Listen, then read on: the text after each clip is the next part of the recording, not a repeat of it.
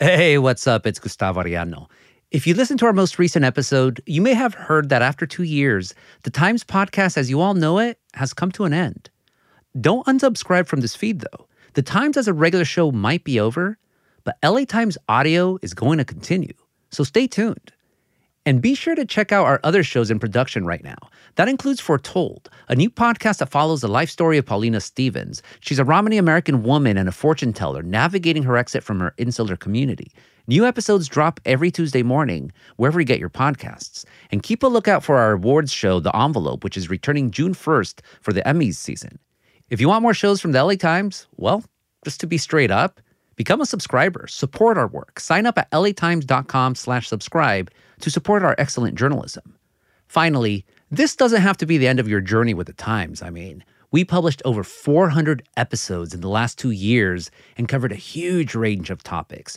Just got to shout out a couple here. The legacy of Vicente Fernandez, how mass shootings are affecting young voters, queer people's experience on the front lines in the war in Ukraine, our weeks long look into the crisis on the Colorado River, and the challenges people face at the Cecil Hotel to navigate LA's complicated housing system. Our archive is vast and wonderful, and you should totally check it out.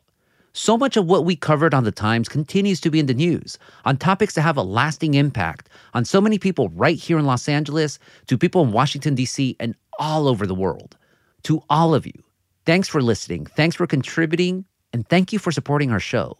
It was produced by Denise Guerra, Kasia Broussalian, David Toledo, Stephen A. Cuevas, Ashley Brown, and Shannon Lynn. Our editorial assistants were Roberto Reyes, Nicholas Perez, and Madeline Amato. Our fellows were Helen Lee and Angel Carreras. Our intern was Surya Hendry. Our engineers were Mario Diaz, Mark Nieto, and Mike Heflin. Our editors were Jasmine Aguilera, Hiba El Urbani, Kinsey Moreland, and Lauren Rabb.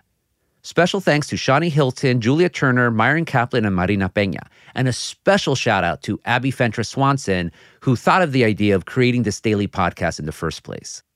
I'm Gustavo Arellano, and that's it from the Times.